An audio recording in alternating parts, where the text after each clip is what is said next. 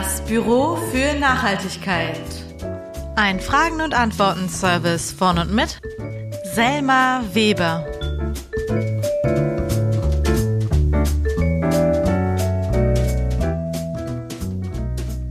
Hallo, hallo und herzlich willkommen bei Episode 17.2.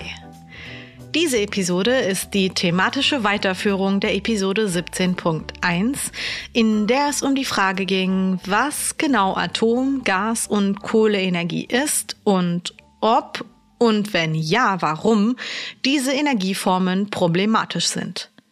Man kann diese Episode auch hören, ohne den Inhalt der Episode 17.1 zu kennen, aber ich empfehle dennoch, sich den ersten Teil der Episode auch anzuhören, weil man dann die verschiedenen Aspekte, um die es in dieser Episode gehen wird, einfach besser nachvollziehen kann. Bevor wir starten, hören wir uns nochmal die eigentliche Frage von Manon aus Luxemburg an. Also, was wollte Manon nochmal genau wissen? Hallo Selma. Ich hätte drei Fragen an dich über Atomenergie, Gasenergie und Kohlenenergie. Die erste Frage wäre, was genau sind diese drei Formen von Energie?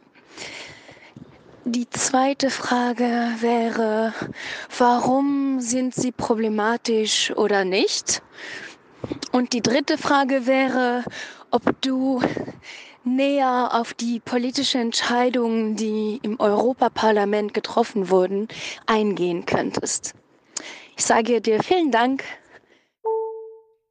In dieser Episode geht es dann um den letzten Teil, nämlich um die politische Entscheidung, die da getroffen wurde und die sich EU-Taxonomie nennt. Wichtig, die Entscheidung, Atom und Erdgas als nachhaltig zu labeln, wurde von der EU-Kommission bekannt gegeben und nicht vom Europaparlament. In dieser Episode geht es dann logischerweise nur darum. Um was es konkret gehen wird, das hört ihr genau jetzt. Aufschlag. Ein Blick ins Inhaltsverzeichnis. Zunächst einmal werde ich den Begriff der Taxonomie erklären. Denn ich denke, dass viele von uns gar nicht so genau wissen, was eine Taxonomie so ist.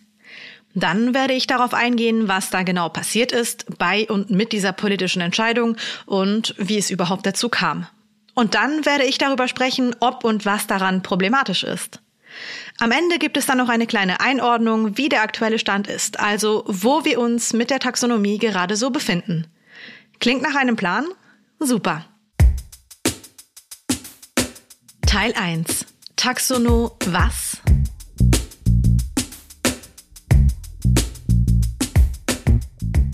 Was zur Hölle ist eine Taxonomie? Also alle, die bei der nächsten Party den Begriff mega souverän nutzen wollen, sollten jetzt ganz gut zuhören. Eine Taxonomie, das ist grob gesagt eine Einordnung oder besser ein Klassifikationsschema oder auch noch ein Modell oder Verfahren, um etwas nach festgelegten Kriterien zu klassifizieren. Das Wort setzt sich aus dem altgriechischen Wort Taxis, also Ordnung, und Nomos, also Gesetz, zusammen. Anders gesagt, das Gesetz einer Ordnung oder eben ein Ordnungssystem. Die BiologInnen oder LinguistikerInnen unter uns kennen den Begriff bestimmt schon, denn sowohl in der Zoologie oder der Botanik werden Taxonomien genutzt, als auch in den Sprachwissenschaften. Okay, ich gebe euch ein konkretes Beispiel für eine Taxonomie und dann ist es euch, denke ich, auch allen völlig klar. Nehmen wir mal die europäische Wildkatze. Die würde zum Beispiel so eingeordnet werden. Ich überspringe ein paar Kategorien, sonst wird es zu lang. Am Anfang steht die Domäne. Da sind wir in der Gruppe der Eukaryoten. Das sind grob gesagt Lebewesen, deren Zellen einen echten Kern haben. Das ist die erste Klassierung. Dann geht's weiter mit dem Reich. Hier Tiere. Ich überspringe ein paar weitere Kategorien und dann sind wir beim Unterstamm, den Wirbeltieren. Kommen wir zur Klasse, den Säugetieren. Ich überspringe wieder ein paar Kategorien und dann kommen wir zur Ordnung. Da sind wir bei den Raubtieren. Da dann die Überfamilie, die Katzenartigen, die Familie, die Katzen, die Unterfamilie, die Kleinkatzen und last but not least ganz am Ende die Unterart oder auch Rasse, die europäische Wildkatze. Okay, alles klar, oder? Und was haben jetzt europäische Wildkatzen mit Atomkraft und Erdgas zu tun? Also abgesehen von der Begrifflichkeit der Taxonomie absolut gar nichts. Bei der EU-Taxonomie geht es allerdings aber eben auch um eine Ordnung, nämlich hier um die Ordnung in, Achtung, jetzt wird es wichtig, also die Ordnung in klimaschädlich und klimaunschädlich. Und noch konkreter, die Klimaschädlichkeit oder Klimaunschädlichkeit von Finanzprodukten. Die EU-Taxonomie ist also eine EU-Verordnung, die eine Auflistung von ökologisch nachhaltigen Wirtschaftstätigkeiten für den Finanzbereich zur Verfügung stellen soll. Also anders gesagt, eine Art Ökosiegel für den Finanzbereich. Das Ziel dieser Verordnung ist es, den Grad der ökologischen Nachhaltigkeit einer Investition konkret ermitteln zu können und dann eben nach so einer Art Ranking-System die privaten Gelder in Richtung ökologische und nachhaltige Investitionen zu lenken. Es geht also ganz einfach darum, mit Hilfe einer Art Siegel die Entscheidung, wo man sein Geld reinstecken soll, zu vereinfachen. Das dahinterliegende Ziel ist also ganz konkret, eine Lenkungswirkung zu erzeugen Richtung nachhaltige Technologien und erneuerbare Energien. Was sind denn Kriterien, die etwas als ökologisch oder unökologisch einstufen würden? Die Bedingungen, die da festgehalten wurden, sind folgende. Erstens. Eine Tätigkeit muss wesentlich dazu beitragen, eines der sechs Umweltziele einzuhalten. Die sechs Umweltziele sind Klimaschutz, Klimawandelanpassung, Wandel zu einer Kreislaufwirtschaft, nachhaltige Nutzung von Wasserressourcen, Vermeidung von Verschmutzung, Schutz von Ökosystemen und Biodiversität. Zweitens. Keines dieser sechs Umweltziele darf beeinträchtigt werden. Drittens. Es muss technisch geklärt sein, wie das Ziel eingehalten werden kann. Und viertens, für ArbeitnehmerInnen in dem anvisierten Zielbereich gilt ein Mindestschutz. Das bezieht sich also auf die Arbeitsbedingungen in diesem Bereich. So, die Taxonomie soll also durch ihre Lenkungswirkung, so die Idee, natürlich in Kombination mit anderen Regulierungen und Gesetzen zu einem wichtigen Baustein fürs Erreichen der Klimaziele der EU werden. Soweit, so sinnvoll. Die EU möchte laut diesen Zielen bis 2050 klimaneutral sein und bis 2030 55 Prozent weniger Treibhausgase emittieren als 1990. Zur Erinnerung, 2030, das ist in acht Jahren. Da müssten wir den CO2-Hahn also ziemlich zügig zudrehen. So, und jetzt wird es spannender, denn dieser zeitliche Aspekt ist natürlich nicht unwichtig, weil, wie wir wissen, rennt die Zeit und so richtig dolle, dolle gut erreichen wir gerade die Klimaziele nicht wirklich. Es muss also noch sehr viel passieren. Also tatsächlich passieren, nicht nur auf dem Papier. Und jetzt wird es heikel, denn diese EU-Taxonomie beziehungsweise die neue Ausgestaltung davon, das ist so eine Sache, die eigentlich nicht mal auf den ersten Blick besonders clever wirkt. Was ist denn das Problem mit der neuen Version der Taxonomie? Darum geht es im zweiten Teil. Teil 2. Uiuiuiui, problematisch. Also prinzipiell ist es ja eine sinnvolle Sache, Zeug in ökologisch und unökologisch, in klimafreundlich und klimaunfreundlich, in umweltfreundlich oder nicht umweltfreundlich und so weiter zu klassieren. Schon alleine, weil man nicht von allen Menschen erwarten kann, dass sie sich mit allem möglichen Zeug auskennen und wissen, was denn jetzt alles wirklich, wirklich, wirklich gut oder schlecht ist. Dafür braucht es Siegel, denen man auch vertrauen kann. Das heißt, diese Idee, Finanzprodukte zu labeln, ist generell nicht verkehrt. Aber was wurde denn nun als grün gelabelt? Oder anders gefragt, warum hat diese Taxonomie solche Wellen geschlagen? Ganz einfach. Die EU-Kommission hat geschickt platziert am 31. Dezember 2021, zwei Stunden vor Mitternacht, als alle in der EU mehr oder weniger angetrunken und voll mit Raclette-Käse waren, ein Papier vorgelegt, demnach künftig Atom und Gas als grün gelabelt werden sollen. Smart, oder? Einfach umklassieren und Problem gelöst.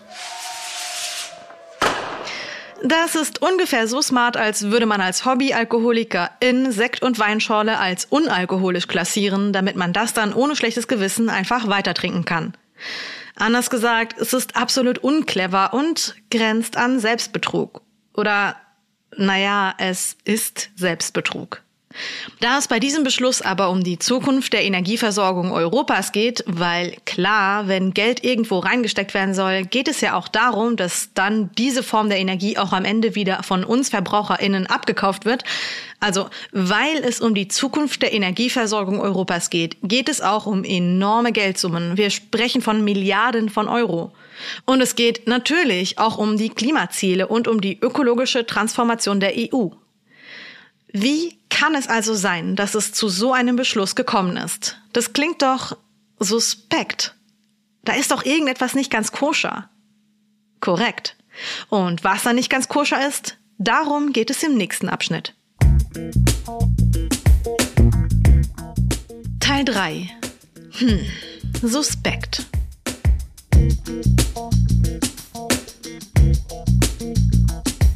Selma, Selma, Selma, Selma. Moment mal, nur noch mal kurz zum Verständnis. Woher kommt diese Taxonomie denn überhaupt genau? Ah, ja, okay. Klar, das müsste man vielleicht auch noch mal erklären. Und eigentlich ist es ganz gut darüber zu sprechen, weil das erhöht den Suspektivitätscharakter der ganzen Sache auch noch mal mehr. Suspektivitätscharakter ist übrigens auch ein super Wort. Die EU-Taxonomie ist eine Komponente des Aktionsplans zur Finanzierung von nachhaltigem Wachstum der EU. Dieser Aktionsplan wurde 2018 vorgestellt. 2019 hat das EU-Parlament dann eine Richtlinie beschlossen, die nachhaltige Investitionen im Energiesektor übersichtlicher und klarer macht. Damit wäre die Sache eigentlich gegessen gewesen. Die EU-Kommission hat dann im Anschluss die Aufgabe bekommen, Taxonomien für andere Bereiche, zum Beispiel Kreislaufwirtschaft, zu definieren. Und dann plötzlich, boom, Silvester 2021.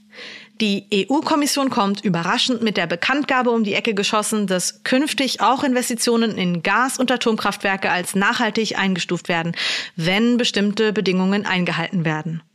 Selbstverständlich hagelte es dann an Kritik. Umwelt-NGOs sind zu Recht ausgerastet. Einige Länder, unter anderem auch Luxemburg, haben sich öffentlich gegen diese Entscheidung ausgesprochen und angekündigt, dagegen vorgehen zu wollen.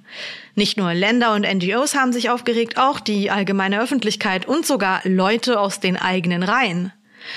Als die Entscheidung bekannt gegeben wurde, waren nämlich sogar diejenigen, die der Kommission beratend zur Seite gestanden haben, also unter anderem Expertinnen aus der Finanzwelt und Nachhaltigkeitsbereichen, ziemlich angefressen. Schließlich hat die Kommission nämlich ziemlich viele smarte Menschen ja gerade dafür einberufen, um deren Meinung zu erbitten und auf Basis dieser Expertinnenmeinungen eine Entscheidung zu treffen, wie die Taxonomie konkret gestaltet werden soll. Dieses Expertinnengremium ließ dann auch nicht mit Kritik auf sich warten und so schrieben sie in einer offiziellen Stellungnahme, Zitat, die meisten Beiratsmitglieder sehen ein ernsthaftes Risiko, dass eine nachhaltige Taxonomie untergraben wird. Zitat Ende. Da kann man sich jetzt zu Recht fragen, was ist denn bitte da schiefgelaufen? Darum und um das ganze Tohuwabohu dahinter. Darum geht es im nächsten Teil. Teil 4. Äh, kommt ihr klar?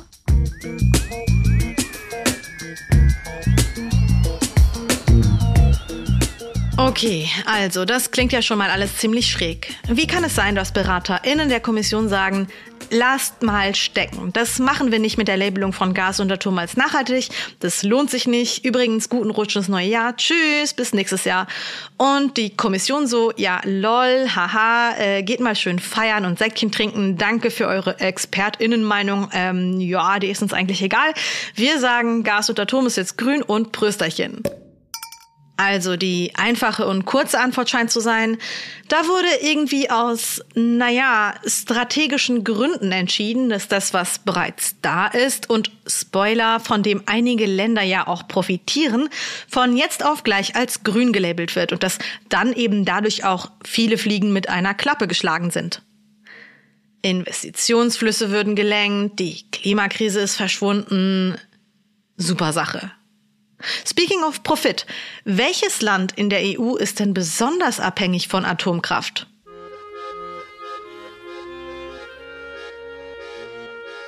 Richtig, Frankreich. Emmanuel Macron, Frankreichs Präsident, ist auf jeden Fall für Atomenergie. Das wundert auch nicht, denn Frankreich hat die meisten Atommeiler Europas, nämlich stolze 56. Und sogar auf globaler Ebene ist Frankreich sehr weit vorne, denn lediglich die USA haben mit 93 AKWs mehr Reaktoren als Frankreich. Nach Frankreich, das ja dann logischerweise weltweit auf Platz 2 steht, kommt China mit 53 Reaktoren und dann Russland mit 37. Also was Frankreich angeht, wirklich viele Reaktoren für ein vergleichbar kleines Land. So, und alle, die sich die Episode 17.1 angehört haben, können sich jetzt vielleicht denken, woher der Wind weht. Wenn die EU ihre Klimaziele erreichen soll und einige Länder sehr stark von Atomenergie abhängig sind, Atomenergie dann aber unter den bösen und unnachhaltigen Energien, die zumindest aus Emissionssicht am wenigsten klimaintensive Energieart ist, dann wollen da natürlich einige Länder sich nicht so gerne vorschreiben lassen, dass das, was sie da tun, immer noch ungünstig ist. Auch wenn es natürlich schlimmer wäre, würden sie 56 Braunkohlekraftwerke durchgängig laufen lassen. Anders gesagt, Länder, die sehr stark oder stark von Atomstrom abhängig sind, wollen natürlich mit dem Argument, dass es viel CO2-intensivere Energiequellen gibt, nicht von ihrer Hauptenergiequelle weg. Denn das würde ja bedeuten, dass sie große oder sehr große Teile ihres Energieversorgungssystems komplett umbauen müssten.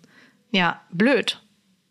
So, als das EU-Parlament bei den ersten Verhandlungen zur Taxonomie 2019 dagegen stimmte, Atomkraft als nachhaltig zu labeln, war Macron sauer und machte, was PolitikerInnen so machen, wenn sie etwas wirklich wollen. Sie werden hartnäckig und gehen anderen auf die Nerven. Also, das machen Menschen in der normalen Welt. In der Politik sprechen wir da von Lobbyismus.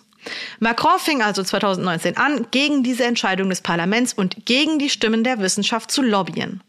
Und jetzt kommt Ursula ins Spiel. Hallo Ursula. Ursula von der Leyen, mehr oder weniger korrekt gewählte Kommissionspräsidentin, hatte ein offenes Ohr für Macron.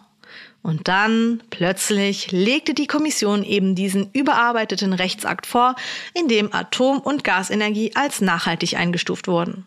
Das ohne sich mit den anderen Kommissaren abzustimmen, weil wäre ja praktisch. Dann ließen sich nämlich die alten französischen AKWs, die sowieso saniert werden müssen, unter dem Label einer Klimainvestition verbuchen. Mega smart, oder? Oder auch einfach ein bisschen wilder Westen. Passend zur Absurdität der Geschehnisse hören wir uns den Rest jetzt mit Country-Musik an.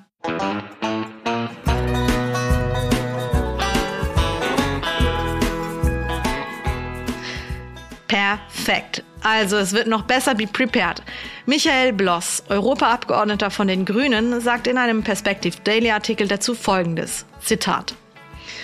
Das ist außerhalb von allem, was demokratisch beschlossen wurde und die Wissenschaft empfiehlt, sondern einfach nur ein politisches Geschenk von Ursula von der Leyen an Macron, die unter anderem von ihm ins Amt gehievt wurde. Zitat Ende und übrigens tolles Geschenk. Kam das denn jetzt alles wirklich so aus dem Nichts?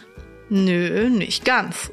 PolitikerInnen hängen ja sehr gerne auf Twitter ab. Und so schrieb von der Leyen im Oktober 2021, Zitat, wir brauchen mehr erneuerbare Energien. Sie sind billiger, kohlenstofffrei und heimisch. Wir brauchen auch eine stabile Quelle, Atomenergie und im Übergang natürlich Erdgas. Aus diesem Grund werden wir unseren Taxonomievorschlag vorlegen.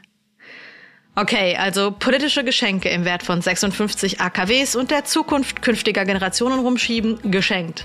Aber was hat das jetzt mit Erdgas zu tun? Da konnte ich bei meiner Recherche nur Vermutungen finden. Man geht davon aus, dass es da zu einem sogenannten politischen Kuhhandel gekommen ist. Michael Bloss stellt zum Beispiel die Vermutung in den Raum, dass es ganz einfach nur darum ging zu sagen, okay, wenn die Franzosen und Franzosinnen ihren Atomstrom in grün kriegen, dann wollen wir hier in Deutschland unser Erdgas in grün.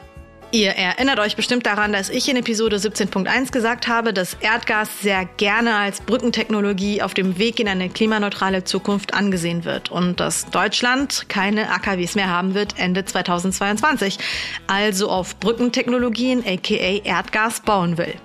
So, und Erdgas ist halt eben leider nicht so wirklich eine Brückentechnologie oder zumindest nur so lange, wie man die Lecks in der gesamten Produktionskette nicht mit einrechnet und eben dabei komplett ignoriert, dass da Methan in die Atmosphäre entweicht, was ein noch viel schlimmeres Klimagas ist und den Klimawandel zusätzlich beschleunigt. Aber trotzdem, Erdgas ist natürlich, wenn man die Lecks ausklammert, wirklich nicht ganz so schlimm wie Kohle, das stimmt. Aber grün ist es dafür halt trotzdem nicht.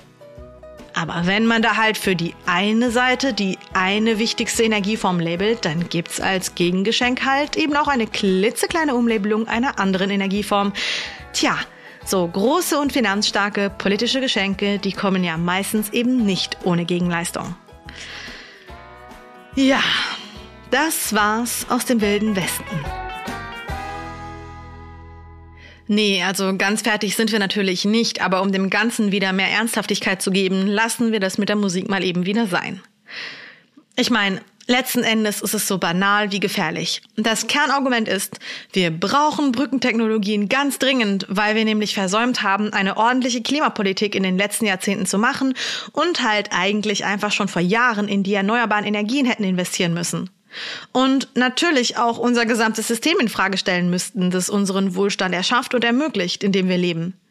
Wir wissen es ja eh alle, aber ja, wir sind klimatechnisch jetzt da, wo wir sind, weil wir leben wie die Made im CO2-Speck. Und ja, wenn man dann eben lange genug herauszögert und lange genug damit wartet, die eigentlich sinnvollen Sachen schon früh genug zu machen, dann kommen dann am Ende solche irrsinnigen Entscheidungen dabei raus. Weil Geld eben immer noch die Welt regiert und in Atom und Gas halt auch einfach immer noch sehr viel Geld steckt. Das Frustrierende daran ist einfach, dass ja klar ist, dass diese Gelder, um die es ja geht, es geht ja um das Lenken von finanziellen Entscheidungen in nachhaltige Produkte, dass diese Gelder einfach viel besser in erneuerbaren Energien aufgehoben wären, wo sie auch hingehören. Das ist ja das gottverdammte Ziel der Sache. Und letzten Endes ist es dann ja so, dass die Taxonomie ein grünes Label sein soll, das für Transparenz in der Entscheidung grüner Investitionen sorgen soll und eben gerade gegen Greenwashing vorgehen soll. Und jetzt passiert durch die Taxonomie genau das Gegenteil, nämlich dass offiziell Energien als grün gelabelt werden, die alles andere als grün sind. Und das eben mit der Mitteilung nach draußen, investiert in Gas und Atom, das ist grün und das ist abgesegnet. Und äh, was war übrigens nochmal das mit dem Klimawandel? Ja, also da habe ich ehrlich gesagt auch nicht mehr besonders viel dazu zu sagen. Die Frage, die jetzt noch offen steht, ist, wie geht es denn jetzt weiter? Und dazu kommen wir jetzt. Teil 5. Und was erwartet uns jetzt noch Tolles? Also, wie geht es weiter? Lässt sich das noch stoppen? Nun, nur das EU-Parlament kann den Vorschlag abwehren. Am 11. März 2022 wurde die Taxonomie dem Europaparlament offiziell übermittelt. Jetzt hat das Parlament bis zum 11. Juli, also vier Monate Zeit, die Taxonomie abzulehnen. Man kann diese Frist sogar noch um zwei Monate verlängern, also bis zum 11. September 2022. Die zuständigen Ausschüsse müssen sich jetzt darum kümmern. Das sind in diesem Fall im EU-Parlament der Wirtschaftsausschuss zusammen mit dem Finanzausschuss und der Umweltausschuss. In diesen Ausschüssen wird es dann im Plenum zu einer finalen Debatte und Abstimmung kommen, die in der ersten Juliwoche stattfinden wird. Es muss die absolute Mehrheit, also 353 Stimmen dagegen zusammenkommen. Die Abgeordneten konnten bis Ende März 2022 dem Europäischen Parlament übermitteln, wenn sie denn wollten, ob sie gedenken, einen Einwand dagegen zu formulieren. Da sind bisher um die 250 Stimmen zusammengekommen, was bedeutet, dass um die 100 Stimmen noch fehlen. Es bleibt also spannend. Ansonsten ist es auch noch möglich, die Taxonomie durch eine Mehrheit von mindestens 20 EU-Ländern zu kippen. Darüber hinaus haben beispielsweise Luxemburg und Österreich öffentlich angekündigt, alle rechtlichen Schritte vorzubereiten, um eine Klage gegen den Beschluss der Kommission vor dem Europäischen Gerichtshof vorzulegen. Ihr seht, es bleibt wirklich spannend und ich denke, wir werden spätestens im Juli wieder mehr von der Taxonomie hören. Und spätestens jetzt könnt ihr auch alle sehr schlau mitreden. So, liebe Manon, ich hoffe, ich konnte auch den zweiten Teil deiner Frage gut beantworten und es hat dir Spaß gemacht, beide Episoden zu hören. Bevor wir zum großen und finalen Abschluss der zweiten Staffel kommen, kommt die obligatorische Zusammenfassung. In a nutshell. Kurz und knapp zusammengefasst. In dieser Episode ging es um die EU-Taxonomie. In einem ersten Abschnitt habe ich erklärt, was eine Taxonomie ist. Eine Taxonomie ist ein Ordnungssystem. Bei der EU-Taxonomie geht es darum, eine Art Ökolabel mit System für Investitionen bereitzustellen. Es geht also darum, Investitionsströme in Richtung klimaneutrales Europa zu lenken. Der Haken, Atom und Erdgas wurde in einer Nacht- und Nebelaktion die Expertinnenmeinungen ignorierend als grün gelabelt. Das sorgte für einen riesigen Aufschrei, zu Recht. Im zweiten, dritten und vierten Abschnitt habe ich dann skizziert, warum es zu dieser Hauruck-Aktion gekommen ist. Da geht es um Profite, um Länder mit viel Atomstrom und um Länder, die Erdgas als Brückentechnologie labeln wollen. Es ging um Frankreich, um Macron, um Ursula von der Leyen und um einen politischen Kuhhandel auf Kosten zukünftiger Generationen und der Kredibilität dieses Pseudo-Öko-Labels. Im fünften Abschnitt habe ich dann darüber gesprochen, wie es jetzt weitergehen kann. Fest steht, wir brauchen bis Juli 2022 entweder 20 EU-Länder, die den Vorschlag kippen, oder eine Mehrheit im Parlament, also 353 Stimmen. Aktuell haben sich um die 250 Abgeordnete dagegen gestellt, es fehlen also noch um die 100. Einige Länder, darunter Luxemburg, haben angekündigt, eine Klage vor dem Europäischen Gerichtshof vorzulegen. Tja, verrückte Zeiten, oder? Definitiv. Und hiermit sind wir dann ganz am Ende dieser Episode angekommen. Aber nicht nur am Ende dieser Episode, sondern auch am Ende der zweiten Staffel. Und deshalb müssen wir nochmal eben das Setting ändern, denn ich werde ein wenig traurig.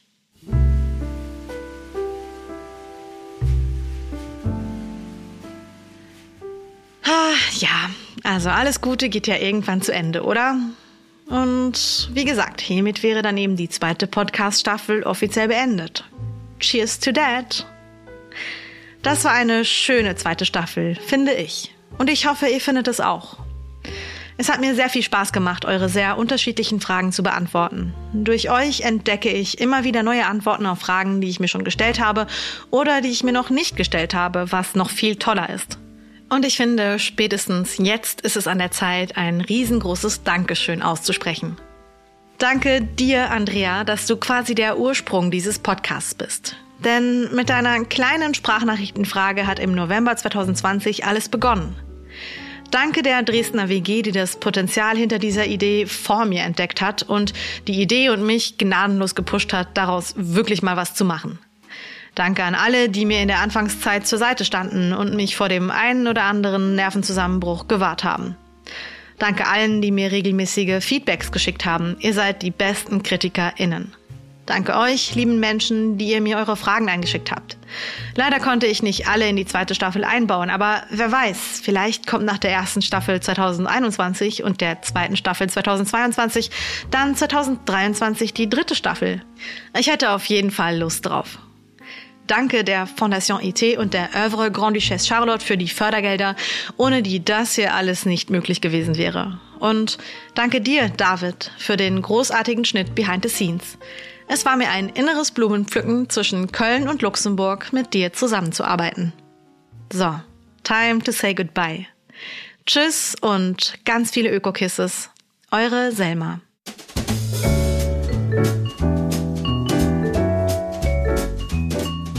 Das Büro für Nachhaltigkeit.